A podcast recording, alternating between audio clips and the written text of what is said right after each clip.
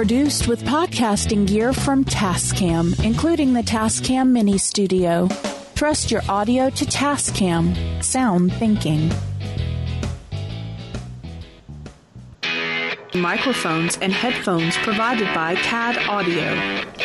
CAD Audio, expression through innovation.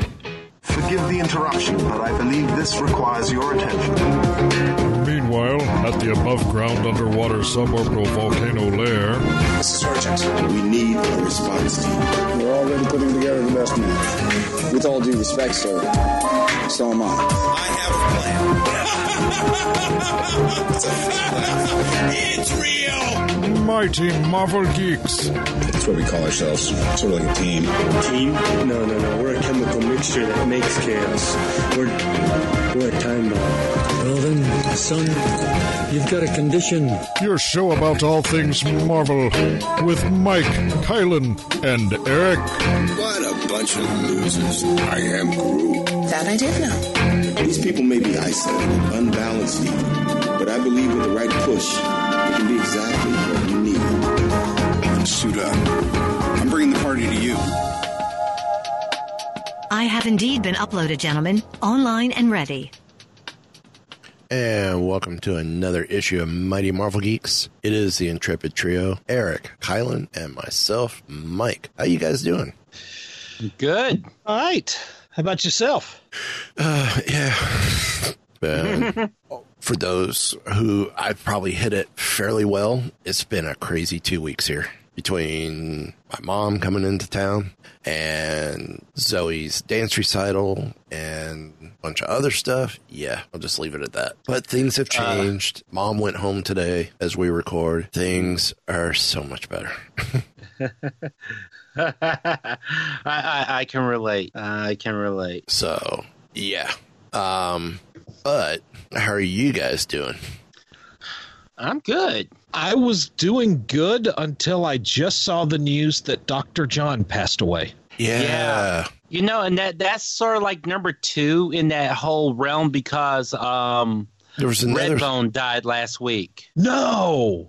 Yeah, Red yeah, Redbone died last week. And then so I kind of put Redbone and Dr. John sort of in the same realm. Yes. You know? Yes. So th- that means I almost feel and I I, I kind of follow that whole rule of three.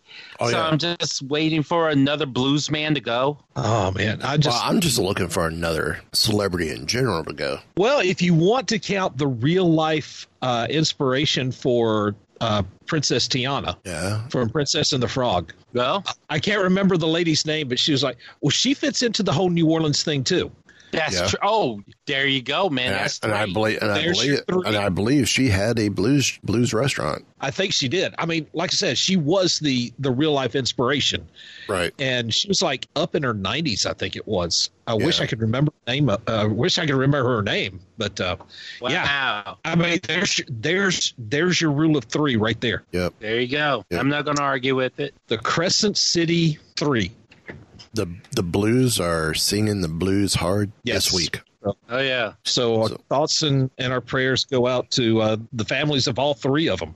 Well, mm. and since we're recording on a very, I would say this is an infamous day as well. Well, I it's want, not December seventh. It's not quite infamous. Momentous, definitely. Momentous. Yeah. Uh, I definitely say thank you to those survivors. And I know they hear us, but thank you to those who gave their lives on D Day, which happened 75 years ago as we're recording today. Yeah. Um, one of the. Mike, go ahead. One of the biggest and greatest military sh- strategic strikes ever when it comes to liberating a country and trying to bring it into a war. Yeah, yeah. I mean, that's that's one of the biggest military operations ever. Yeah. And yeah, my great grandmother had five children in the armed forces at that time. Ooh. Wow. No, I don't think any of them were there for D Day. Right. So, yeah. Yeah. So, um, so let's hit some quick business news, which is kind of upbeat. Check out the website, mightymarvelgeeks.net.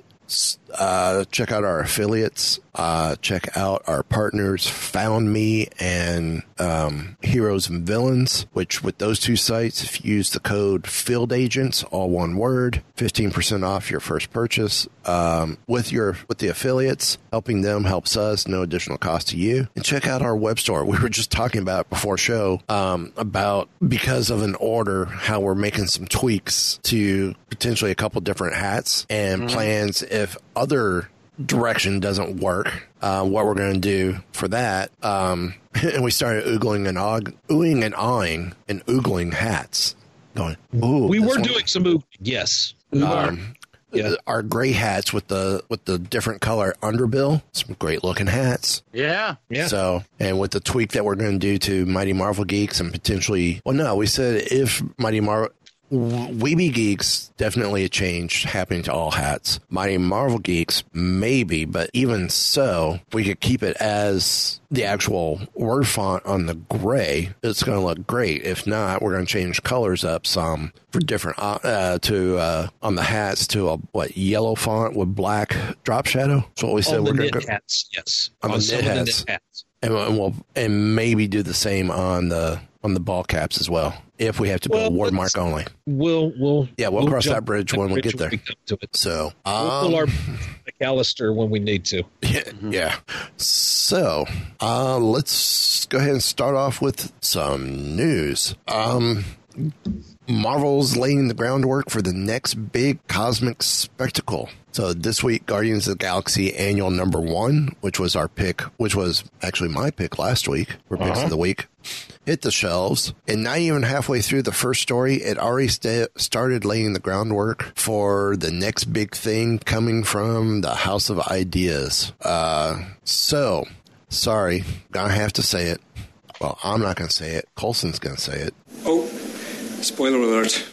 Um, yeah, if you haven't gotten it yet. Now, mm-hmm. in in a particular poignant story, uh, it's called "A Long Time in Politics" by Al Ewing, uh, Yildiray Cinar, and Rain Beredo. Uh, it's featuring Nova and Quasar, and the former explains how the slowly how the universe is slowly devolving into chaos. And in addition to the Kree Civil War, which was touched on on the pages of Death of the Inhumans mini, uh, Richard Rider reminds his, co- reminds his cosmic buddy that Skrulls and uh, the Shi'ar and the Centauri and other factions are likely going to end up going to war sooner or later. Uh, by the end of the issue, Quasar, Darkhawk, and a whole, hus- whole host of cosmic characters have been captured by the Universal Church of Truth. That's no lie. I'm just going to say that right now. um, and they've been working with a mind controlled Cosmo. Okay. Oh, now, okay. I, no, that's where I draw the line. You don't mind control Cosmo. No. No. Um, that's that's just that. There's the line. They just they didn't just step over the line. They, they drove over that line at speeds that would make state trooper drool. Yep. Exactly. Now, uh, it seems as if another cosmic event could be coming up within the year. As cosmic events in the past, the seeds for the story have been planted incredibly early on. Uh, and this is with conflicts building up over several t- titles, uh, such as like Annihilation, War Kings, or even the latest Infinity Wars run. Um, so now this may not be leading into a massive event like the three previous titles mentioned, but it could end up being setting up a very big story arc in the Guardians of the Galaxy. And of course, there's a teaser of that mentioned at the end of the issue as it will continue in Guardians of the Galaxy number seven due out later this year. And it says in the aftermath, I didn't even, where am I getting? Oh, never mind. I know what that is. Thirsty's messing with you. Yeah, she is. Uh, according to the the uh, solicit for Guardians of the Galaxy Seven, the death of Rocket begins here in Faithless Part One. In the aftermath of the final gauntlet, final gauntlet is in all caps. The Guardians are taking some well-deserved R and R, uh, but their vacation is about to be cut short when a familiar but radical, radically powerful enemy returns. And what does this all have to do with the whereabouts of a certain raccoon? Okay, I'm. T- this has all the makings of galactic civil war. I mean, this is this is almost like World War One. Yeah. Mm-hmm. Because you have one one event that lights the powder keg. Yeah. Everybody charges in, but the problem with World War One all of their battle plans were rapid deployment. There was right. no there were there were no accommodations for pulling them back. Right. No. So I, I think you may, we may be seeing something similar to that. Mm-hmm. But on top of all that, we have Darkhawk, we have Quasar, and we have grumpy old man Richard Rider. Yep. This is going to be fantastic. Or at least because I Nova is one the the older wisecracking Nova, the more recent Nova, mm-hmm. the Richard Rider Nova, you know, from New Warriors on, Richard Rider. Mm-hmm. He's been one of my favorites. Quasar, I collected him. You know, he started. He had his own solo title. I was collecting that one for a long time. And uh, something that I did not know until kind of recently his middle name, Elvis. really? His full name is Wendell Elvis Vaughn. Uh, that's, that's because there's a whole lot of shaking going on. Oh, thank you very much. or it might have been because he likes peanut butter and banana sandwiches. Uh, that's because he's taking care of business, you know. TCB. And I collected Dark Hawk for a while too, so it's. I did yeah. too. I did. I did too. I did too. I mean, if you if you look behind me, of course, you listening to the podcast or the show on Source Radio, you can't see this. there is a Dark Hawk on my wall, right underneath Vance Astro. So there you go. Yeah. Mm-hmm. Yep. So, and I'm pointing because you can totally see me pointing on a podcast. Oh yeah. Yes. Don't you see it? Um. No, no, no. That that's the cockroach you're you're looking at. Oh, okay. Yeah. Could be that too. So, yeah, um, so yeah, I I don't know how I feel about this. I, it, it's going to happen. Uh, if it's called the final gauntlet, great. If it's called something else, awesome. I think it'll be interesting to see what comes of it okay, the death of Rocket, I mean, that's almost clickbait to me. Yeah. Which, of course, we've had, you know, the death of Spider Man, the death of the Hulk, the, you know, because I remember that he has 24 hours to find out who killed him, you know, that sort of thing. Death and of Captain all, America. Yes. Twice. Yeah. So yeah, and you and it's like death is kind of a temporary thing unless you are Uncle Ben or Doug Ramsey. Yeah. Mm-hmm. You can't even say Bucky anymore because you know hashtag Winter Soldier. Yeah. That's true. Yep. Um, now, Cosmic Event maybe on the other side. There's been rumors and normally we don't discuss rumors, but this one, because of how viral, I guess would be the right way to say it. Um, the Fantastic Four is coming to the MCU with director Peyton Reed from Ant Man at the helm. Mm. Okay. Yes, and that it is supposedly to start you know, to to be released in 2022. Correct. I, I'm going to be honest the, these rumors have been running rampant ever since the the whole really ever since uh, Josh Tra- Trank's Fantastic, as we call it, the Fantastic Flop. Ever since that came out, right? I mean, it's like everybody and their brother has been saying, "Oh well." You know, MCU's going to do it. MCU's going to do it. MCU's going to do it right. And and uh, when this when the whole uh, when the when, the Fox buyout goes through, you know, we're going to see it. We're going to see it, I, folks. It, for my money, until it shows up on an official movie schedule, or Marvel says something, or Disney says something officially, it's, it ain't happening. It's it ain't happening. I, I, I'm waiting. To, this. Go ahead.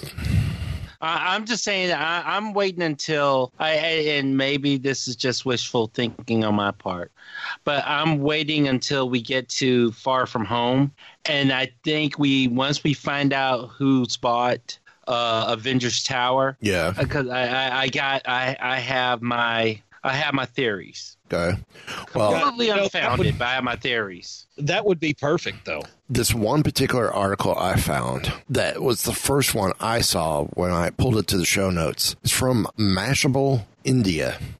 And uh, the one line, I, or there's a paragraph that this gentleman wrote says, while most think of think that the Tim Story directed movie from 2005 starring Chris Evans, Jessica Alba, Ioan Gruffudd, and Michael Chiklis was the first outing of the Fantastic Four. Real Marvel fans know that it was actually the unreleased, and this is where he needs to make a correction.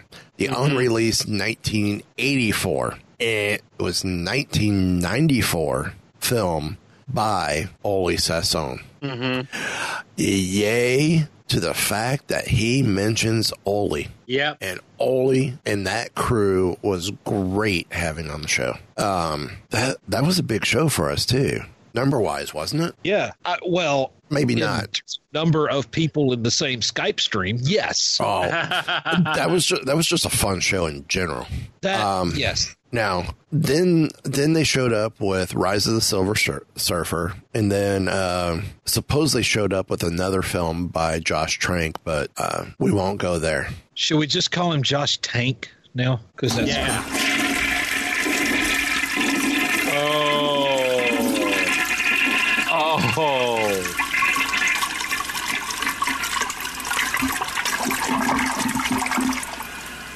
That's where that film went. that. Yeah. Um, so, according to Geeks Worldwide, the superhero fam is going to appear in the MCU, said to be part of a 2022 reboot. Um, first reason why this is plausible is because of the whole merger. And again, they say Marvel Studios 20th Century Fox merger.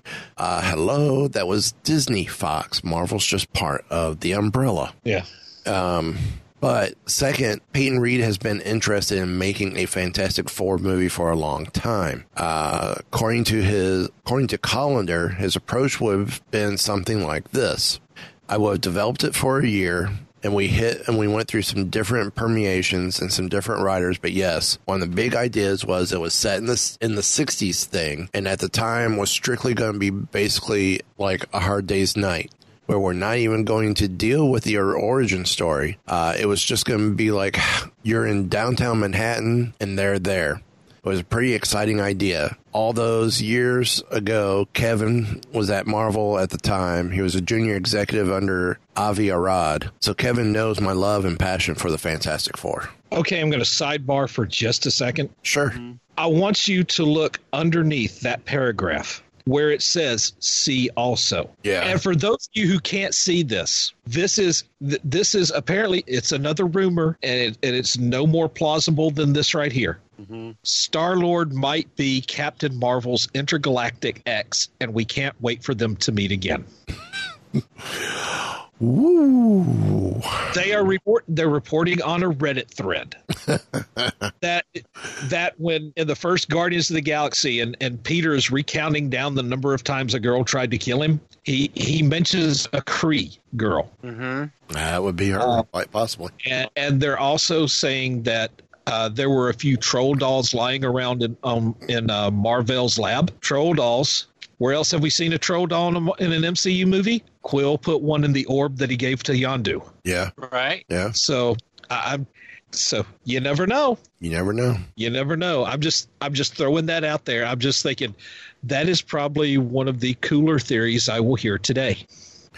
Yeah. Now, some to go on these rumors. Um, someone goes uh, a tweet. Time for my rather unorthodox hashtag Fantastic Four fancast. Kristen Bell and jo- Joseph Gordon-Levitt as Sue and Reed Richards. You know what? I'm going to say no. Uh, Dacre Montgomery as Johnny Storm.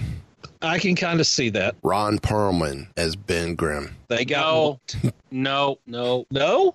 I, I, I don't like Ron. Per- I, I Okay, see, here's the thing. If if we're going with if they're going with if they go with uh, J- Joseph Gordon-Levitt as Reed, you need someone that's going to be his contemporary, and and and and and I I don't, I, I I don't know. Maybe maybe it's because I'm kind of stuck on this idea of either uh, David Harbour or. Um, oh gosh, what's the other guy's name? The one we are talking about, uh, Terry Crews. Yeah. See, I'm I'm kind of stuck on that, and so I just kind of I struggle with the idea of anybody else because I'm loving those two ideas right now.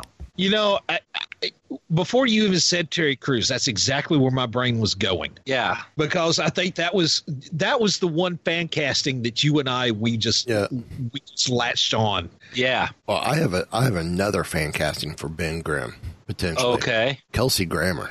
No, too old. Not not necessarily too old. I, I just can't. No, because he's not gruff enough. Ben Grimm, well, he could be gruff. You think so? Ben Grimm is not as intellectual as just about every single character Kelsey Grammer plays. True. Now, you want to bring Kelsey Grammer into the MCU? Bring him back as Beast. Yeah. Okay. I, yeah. I mean, I mean, seriously, we we talk about how how uh, um, how Patrick Stewart and Ian McKellen were great uh, casting choices, and and Hugh Jackman as well. But outside of those three, my favorite is Kelsey Grammer. Mm-hmm. Yeah. Well, here's here's someone with their fan casting that listened to us. Uh, Reed Richards, John Krasinski. I like it. Sue Storm, Emily Blunt. Okay.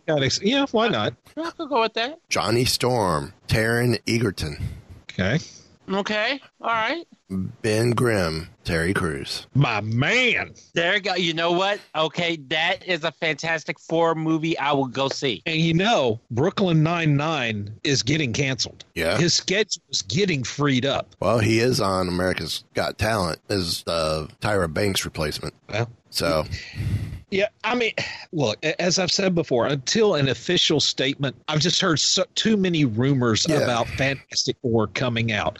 I mean, it's almost like we go back to a Disney. It's like hearing, "Oh, there's a rumor that Brazil is getting its own pavilion at Epcot's World Showcase." It's like I have been hearing that rumor literally for twenty years. no comment. I got to see something official. Yeah, it's kind of like the boy cried wolf. I got to see some wolf hair. No comment. You think you think it's going to happen? No comment. I'm table this. I, I, I, officially call for table this discussion. Oh. Till we stop recording. um, well, we could table this too. Marvel's Runaways adds Elizabeth Hurley as Morgan Le Fay.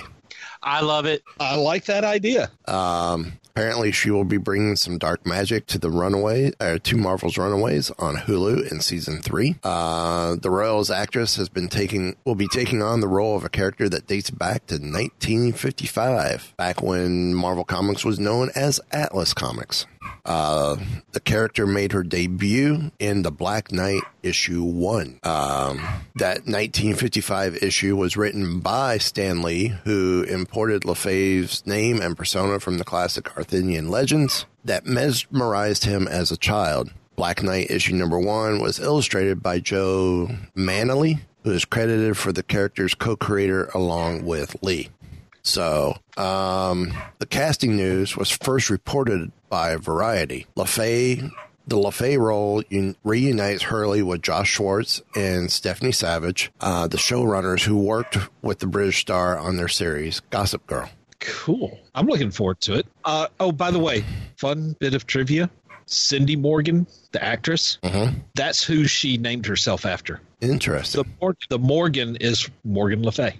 I said I got that straight from her, so that's verified. One. Now, uh, Hurley isn't new to the supernatural. Next year is the 20th anniversary of Bedazzled, the Harold Ramis directed movie that had oh, her that had her cast against Brendan Fraser. There, there's no I in team, but there is an evil. Yep, uh, where she played the very seductive devil. Uh, and then there was also the Austin Power movies where she um, that had great success and part of Queen Helena on the Royals. Nice. So, um, so yeah, I I'm excited about this. So bringing bringing her in, um, not necessarily into the big screen MCU, but into the multiverse MCU. So, okie dokie.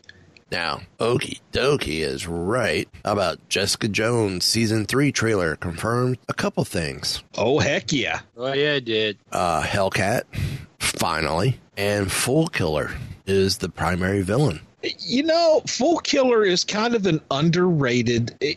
He's he's what he's what I call a deep cut character. He really is. And there's been there have been at least two incarnations I know of. Mm-hmm. Right. Well, let's talk about Fool Killer first. Uh, previous promos were mostly mum on who exactly be terrorizing Jessica in her final outing on Netflix. Um, but the latest trailer confirms it's Fool Killer, a street level Marvel villain with the knack of eliminating the self righteous. Mm-hmm. Um, so, what's in store? We also get to see what's in store with Jessica's relationship with former bestie Trish Walker. Uh, last we saw, she was already on her way to becoming a vigilante, and this trailer strongly indicates that she lives out her dream protecting the streets of New York. So, uh, just a little bit more about that. Um, you can see around the 116 mark, Trish has infiltrated a building dressed in black pants, black zip up hoodie, and a black hat and scarf around her mouth. She gone ninja. Yeah, this isn't quite as uh, as Hellcatish as as we would think. Right. No. Um. So, but her, ten, you know, we we've seen her gradually morph throughout the first two seasons and her and not her transformation will take the big step even donning a costume though it isn't the one from the comics yet mm-hmm. um, it's very reminiscent of daredevil's first cos- costume and is a far cry from her yellow and blue costume the fans will know from the comics um, but as we know as we saw in daredevil that doesn't mean she'll eventually get a full costume later in the season, though we doubt it'll be as bright and colorful as one in the books. Mm-hmm. Um, I mean, Daredevil's was by far the most colorful and was still using more muted a more muted palette of red. Mm-hmm. Yeah. By the way, I was mistaken. Uh, there have actually been four Fool Killers in the comics. Okay. okay.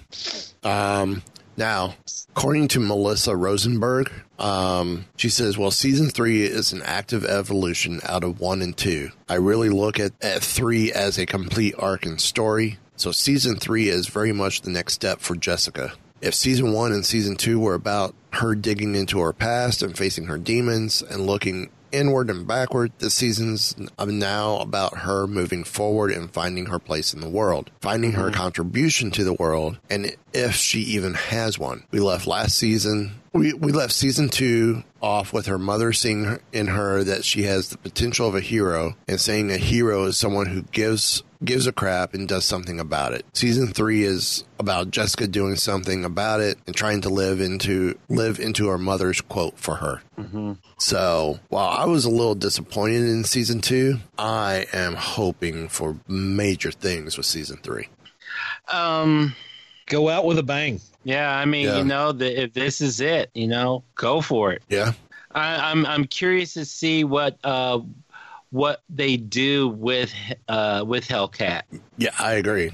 I agree. Um, I'm going to swerve briefly from our initial game plan. Uh, Kylan, why don't you go ahead and recap for us uh, Cloak and Dagger and, and Shield? Sure. Okay. So, um, so last week we got the season finale for Cloak and Dagger, the season two season finale of season two finale rather uh, for Cloak and Dagger, and we got episode four for Agents of Shield. So I'm just going to jump into Cloak and Dagger first. Um, so this was episode ten, uh, and uh, so we finally get uh, everything coming to a head uh, the majority of this episode uh, takes place in the in in the uh, the other world, the psychic realm, um, and we get we we get a treat because we actually get as comic accurate as they can get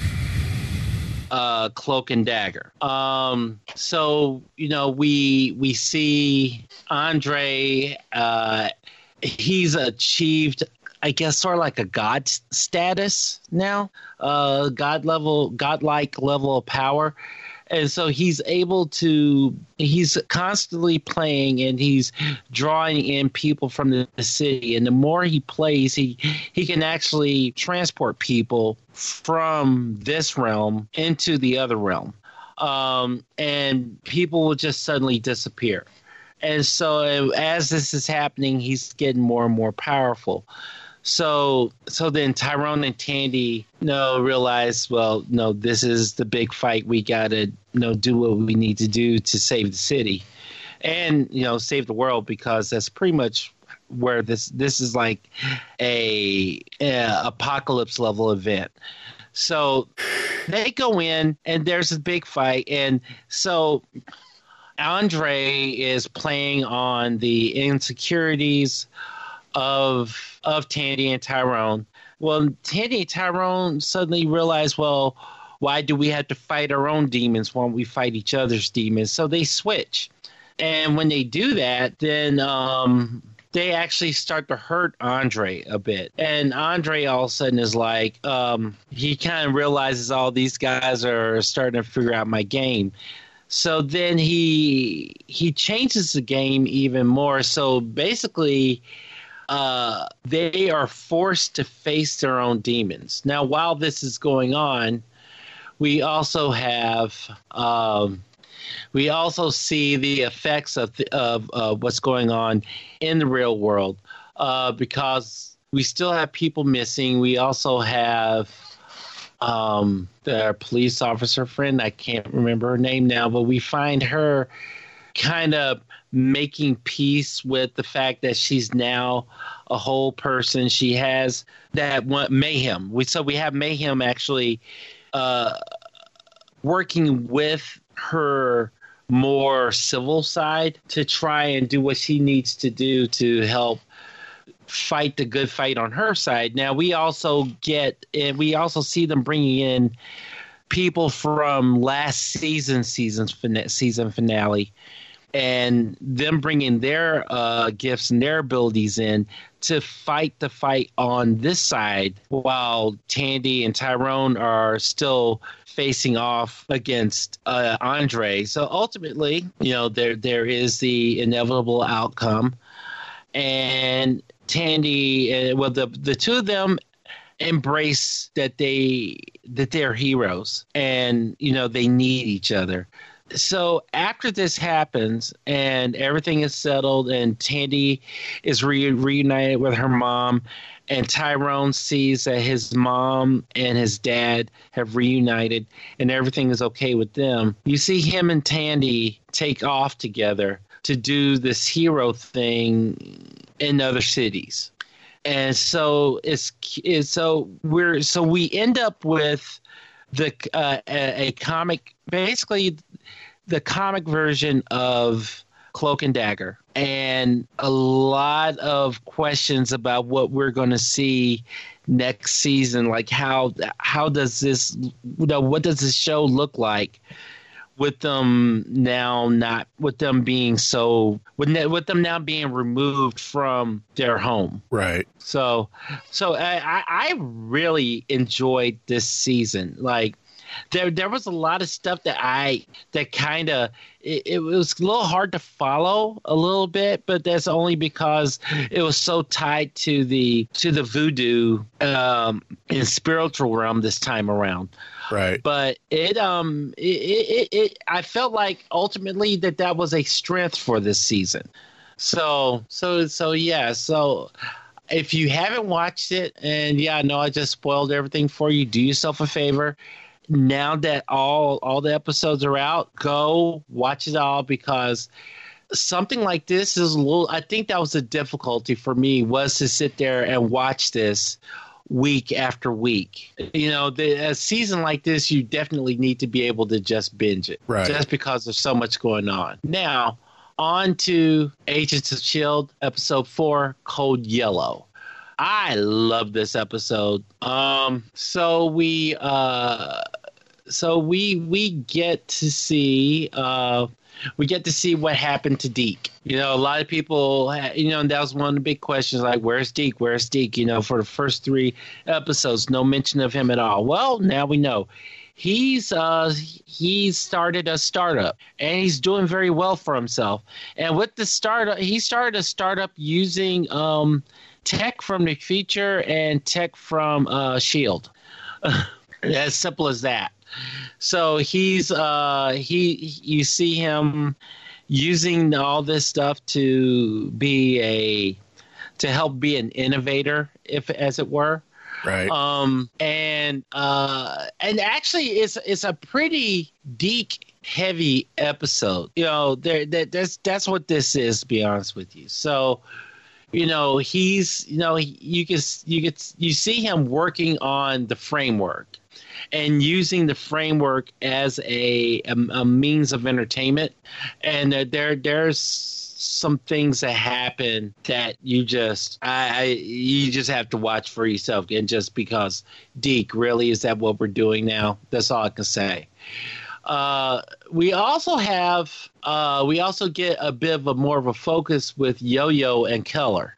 Um, so Keller decides that he needs to come out uh, to Mac, and Mac is like, before before he comes out, Mac's like, I know what you want to say, and now if you say what you want to say, then I'm gonna have to go and reevaluate uh, no, what the, the, the, teams because of uh, shield policy.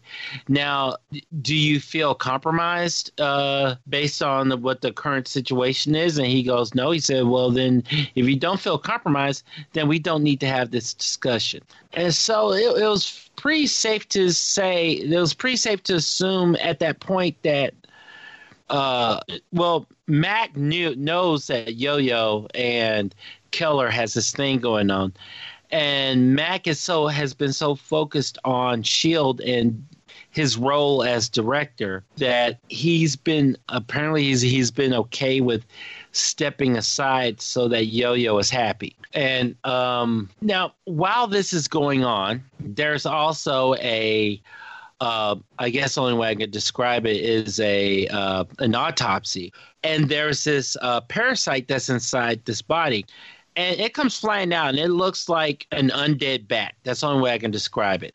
Uh, and so this was a thing that was basically turning humans into weapons. Uh, the thing flies out and it goes into Keller's mouth. Now, of course, we almost saw something like this coming because Keller tried to come out and come out to uh, come out come out to Mac, and Mac is like, "No, everything's good." And so now we look like Mac and Yo-Yo are can actually express no explore some happiness. But it's Agents of Shield, so we know what that means. Happiness um, cannot be. It cannot be. Like the minute he came out, you knew. So yeah, so Keller ends up getting hit with this thing it flies into his mouth. So at this point, they take him to Dr. Benson, and Dr. Benson is trying to save, figure out what he can do to save Keller. Now, while uh, while this is going on, we end up realizing in the meantime that Sarge, or uh, as much as Agent May doesn't like it, uh, Evil Coulson isn't really Evil Coulson. He was actually trying to save the Earth by taking out these people who had these parasites in them. So, long story short, um, Keller ends up, well, he doesn't survive. And um, and then uh, Deke uh, ends up attracting Sarge and his minions because of the things he's been doing. And and as this is and as this is going on, uh, Mac leads a, a strike team to come and rescue Deke. And Deke ends up finding out that his right hand man at the startup is a shield agent. Uh, and there's some there, there's a really funny uh, end credit scene that you need to watch. It's it's hilarious, and it's a, almost a perfect ending for this episode, considering all the stuff that Deke has done all along. And Mac has a moment with Deke where I felt guilty. watching it because of the way the way Mac looked at Deke after seeing what he was doing with the uh, doing doing inside of the uh, the construct. Uh, it uh, yeah, you have to watch it. That's the only way I can describe it. If I if I explain it even more anymore, it's going to take away from the humor of the scene and the awkwardness of the scene. Okay, but it's a good. It, it, it's it's a really good episode. Um, it changes some things definitely from the series based on uh, you know assumptions that we may have made based on the first couple of episodes. So it's interesting to see what what is going on with sarge and not evil Coulson now. I don't know what else to call him. So uh, so let's talk about chimichangas. Um, for uh, for cloak and dagger i will give uh, I would give four and a half chimichangas out of five. Holy cow! Wow. You must be hungry. Yeah, yeah, and I would say for for Agents of Shield, I would give it. I'll give it four chimichangas. Okay, that's Yeah. uh, that's that's a lot. It is a lot. That is a I might have to, I might have to go back and rewatch uh rewatch Code Yellow again just because. Okay, sir. You got everything that you may have that you may not have missed the first time. Exactly. okay. Well, how about this? Marvel Studios is going to showcase the upcoming MCU films this August in D23. Um, so the Walt Studio, the Walt Disney Studios, will present a behind-the-scenes look at its blockbuster collection of upcoming films on Saturday, August 24th. Happy birthday to me! That's my birthday. Uh, oh, there you go. Fans will see what's on the drawing board for the acclaimed filmmakers at Walt Disney Animation, Pixar Animation, and get a peek at the latest slate of live action product products from Disney, Marvel, and Star Wars. As always, attendees will be treated to exclusive footage, special guest appearances, and more. So, what could there be? Well, back in 2017, we saw the first look of the Black Order for Avengers Infinity War. Uh, audiences were given their first sneak peek at the trailer. Uh, on the other hand, Marvel Studios San Diego Comic Con 2017 presentation gave the first confirmation and look at the Skrulls in Captain Marvel. Uh, the announcement that Michelle Pfeiffer had been cast as Wasp and early footage from Black Panther and Ant Man and Wasp. Mm-hmm. Now, San Diego Comic Con is coming up shortly. Uh, we know DC has nothing at Hall H. I haven't looked to see what Marvel has at Hall H yet. But here is what's rumored um, to be in the in, in Phase Four. Now, everyone's taking this rumor. Uh, there's a guy named Roger Wardell who has revealed a lot of information about the MCU, according to the Independent. Um, if you've paid attention to his leaks and rumors over the past year or so, you'll recognize he that his account has been a fairly trusted source. Uh, he even accurately leaked specific information about Avengers Endgame long before the film was released. So take this for a grain of salt. Massive pile, pillar of salt uh, take it as turn around, look at look at the city, turn into a pillar of salt um, aspect. Uh, so what's to come next? Black Widow, which we know has already started filming in Norway. Um, the Eternals, which casting has been bouncing all over the place between Angelina Jolie, Richard Madden, uh, Kamal that Genie all set for major roles. Um, of course, Jolie is supposed to be playing the role of Sersi, while Madden's reportedly portraying Icarus. Uh, other rumors has Keanu Reeves up for a role. Uh, we have Black Panther 2 coming out, and there's a good chance it'll be 2021 when that comes Right. out. Um, we have uh, Shang-Chi with the rumored Mandarin being a, the real Mandarin being a part of that. Uh, Right. Doctor Strange 2. Uh, Nova as a potential character coming in in the future. Guardians 3. I so want that to be Richard Rider. Please. Yeah. Oh, with Nova? Yeah. Yeah. Yeah. I mean, even even if it's grumpy old man Richard and you want to introduce Sam Alexander, Right. I, I'm with that. I want me some Richard Rider in this. Right. Uh, other sequels have another Thor, another Ant Man, another Captain Marvel, um, and then finally a new Avengers squad. Whether it's based around New Avengers, Young Avengers, Dark Avengers, or hey, maybe even West Coast Avengers. Uh, there you go. So I'm going to throw that in there. I want if we're let's throw West Coast Avengers in there as a possibility. So, um, so yeah, that's what we have there. So, um, if that covers most of the news. Then it's only Here are the picks of the week. well. There you go. There we go. Uh, since I've got the MU pick this week, I'm going to go ahead and start us off. Um, I am going first with Amazing Spider Man number 23. Hunted now runs through Amazing Spider Man number 23. The fallout from Hunted is felt, and much of Peter's life is called into question. What is left of Spider Man after living through the harrowing hunt? So that's that. Uh, Eric, why don't you hit us up next with your first pick? My first pick is a number one. It is Marvel Tales Spider Man number one by Stan Lee, John Romita Sr., and Jen Bartel. Spider Man swings into the stage, or onto the stage rather, as we celebrate the 80th anniversary of the House of Ideas with the era spanning Marvel Tales. This anthology series shines a spotlight on fan favorite characters, features timeless stories, and highlights some of our most impressive talent from the past eight decades.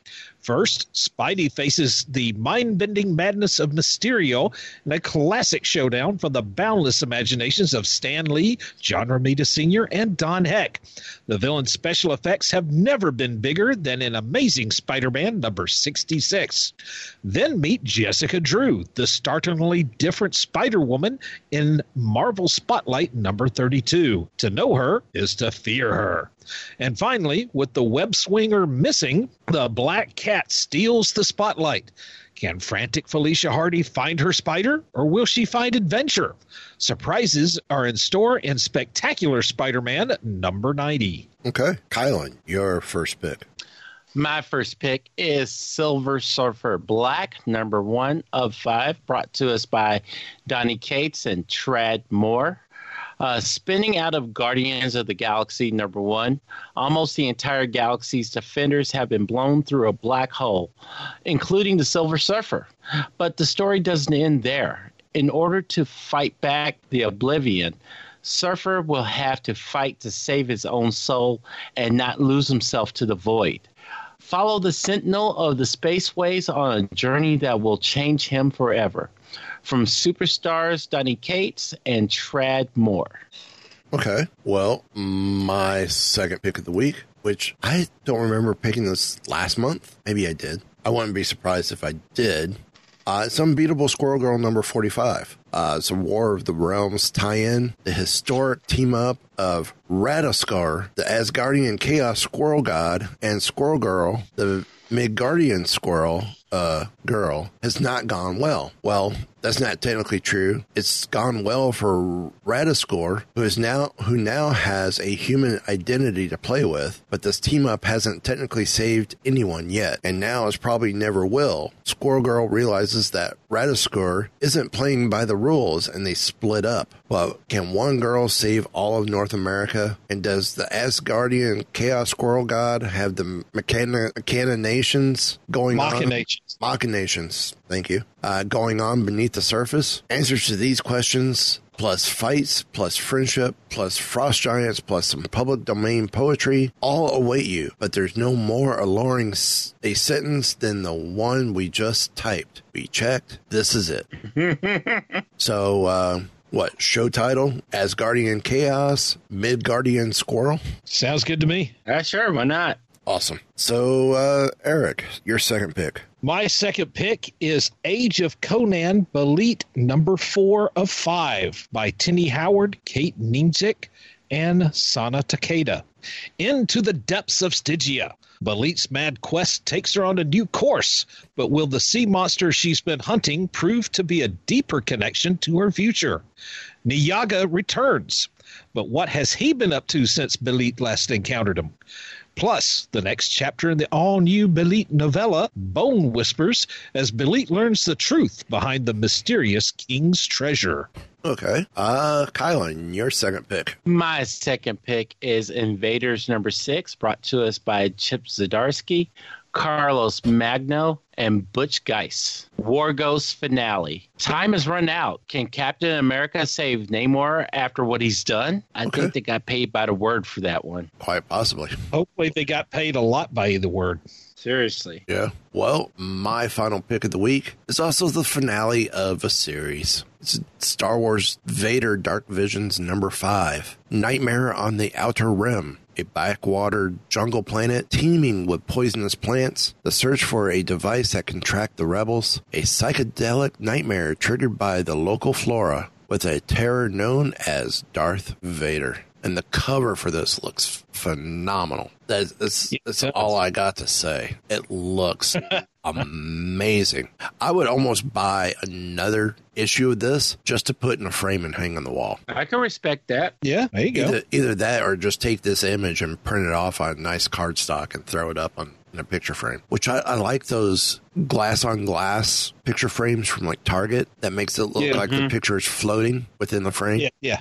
That would be a good one for that. Yep. So it's I mean, the image almost looks like a motorcycle club Darth Vader.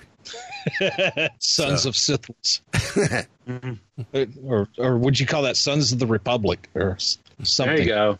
Sons of the Sith Lords. I There you go. Works best. Yeah, that'll work. Eric, your final pick of the week. My final pick of the week is going not too far off subject from yours, Mike. It is Star Wars Legends Epic Collection Rebellion Trade Paperback Volume 3 by Louise Simonson, June Brigman, and Tommy Lee Edwards. Rebel heroes and Imperial enemies. When Emperor Palpatine sends a spy to a distant planet, will Princess Leia find the enemy within or drown in a river of chaos? Boba Fett takes on an impossible mission, and Luke Skywalker's newest assignment is no easier. Meanwhile, Darth Vader plans to teach the raptor like inhabitants of Tisharl a lesson in the use of Force. And as Vader closes in on the rebel fleet, the only thing that can save the Alliance is one model officer. But is Imperial Lieutenant Janek Sunber on the wrong side of the war? Plus, a trio of classic Star Wars rarities explore Havoc on Hoth and the dark side of Dantooine. Now, this uh, trade paperback collects Star Wars River of Chaos numbers 1 through 4, Star Wars Empire numbers 28 through 40, and Star Wars 3D number 1 through 3. Okay. Kylan, your final pick of the week. My final pick is Champions number six uh, by Jim Zub, Juanan Ramirez, and Aaron Kim Jacinto. War of the Realms tie in.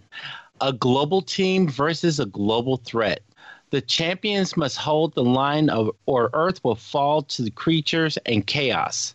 Even if they succeed, these young heroes are about to lose one of their own. Okay. Uh, I think some great picks this week. Oh, yeah. Definitely some great picks this week. Yep. So, well, since it has come out as a second printing, uh, along with Han Solo's second printing, um, I went with a an interesting book for the MU pick this week. I went with in honor of the Age of the Rebellion Boba Fett single printing, uh, second printing. I went with Star Wars Blood Ties. Um, and it's unofficially Blood Ties, a tale of Jango and Boba Fett number one. It's first of a four issue miniseries. Uh, the summary, I mean, it's in the MU as part of the Star Wars Legends series, but it was originally released by Dark Horse. Uh, here begins a multi-generational tale of honor and redemption, starring two of the heavy, heaviest hitters in the Star Wars galaxy, the father and clone team of Jango and Boba Fett. Shortly before the start of the Clone Wars, Count Dooku sends Jango Fett on a mission that will affect the course of Boba's life some 20 years later. But for now, neither of them knows what the future holds. And besides, they have their schedules filled with dodging monsters and fighting bad guys. It's Jango Fett and Boba Fett together in a series fully painted by Purge artist Chris Scalf. Um, now, the plot summary Jango Fett takes a job from Dooku to kill a target on the planet Atez, uh, Atez, at Zeri. Sorry. Uh, the target has a sensitive information about Count Dooku's operation on Kamino. After the finding, after finding the target, Jango finds out the target is a clone trooper who had left the Grand Republic, uh, who had left the Grand Army of the Republic. So that would be that. Sounds like a good one. Yeah. It does. So, any final thoughts? Uh, no, I'm good. Yeah, same here. Well, I'll leave you with this. Uh, over the past few months, it's been clear that Marvel and Hulu are making an aggressive push to bring Marvel, bring a number of Marvel's horror and supernatural based characters into the MCU. With the announcement that Ghost Rider and Helstrom are in development, um, and now another one could be making its way to Hulu. That would be Blade. Sweet. There you go. So, uh, according to a report from MCU Cosmic, Blade is set to make his long awaited MCU debut on Hulu. Uh, it doesn't specify how the character will be introduced, but it's safe to say he would either be in its own ser- he would be in his own series or a guest appearance on one of the other Marvel platforms. Um, this also comes upon recent rumors of Hulu developing both Glyph and Spirits of Vengeance TV shows, and the fact that Morgan Le Fay is going to be appearing in season three of Runaways. So that would be that. Well, okie dokie. So, do we want to see Wesley Snipes back for this if it happens, or do we want someone Uh, else? I would like to see someone younger Okay. as Blade, but I would like to see Snipes in some kind of recurring role. You know what? I wouldn't mind seeing uh, Snipes as Whistler. Okay. What about Yeah. Snipe, what about Snipes as uh, sort of like what I talked about with Coulson and, and Chris Evans for the Howling Commando show? Snipes coming in either at the beginning or the end of the episode as if he's telling the story of the latest adventure. Could. Yeah. That could work too. So, just a thought. Mm-hmm. That's a thought. It's not necessarily a bad one either. No. No. So, um, I'm just taking another quick glance at the at the uh, rumblings online, see if there was anything else. Um, I guess not. There you go. So, well, that's going to bring us to an end of another episode. Um, check out our Patreon uh, stuff. I mean, there's some great rewards there for depending on how you donate to the show through Patreon. Uh, the archives are coming soon to Patreon as well for the first 50 episodes of Mighty Marvel Geeks. So be on the lookout for that. And that's at patreon.com forward slash Weeby Geeks Network since the Patreon incorporates all three shows. So, um, if there is nothing else, then uh, there's only one thing left to do. All wrapped up here, sir. Will there be anything else? Nope, just time to go dark.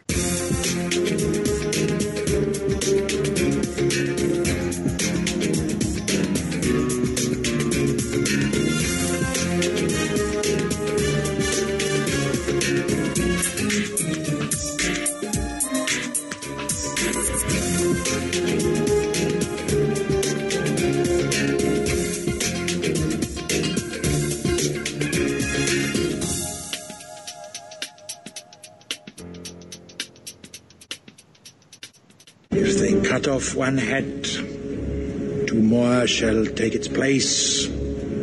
Hail Hydra.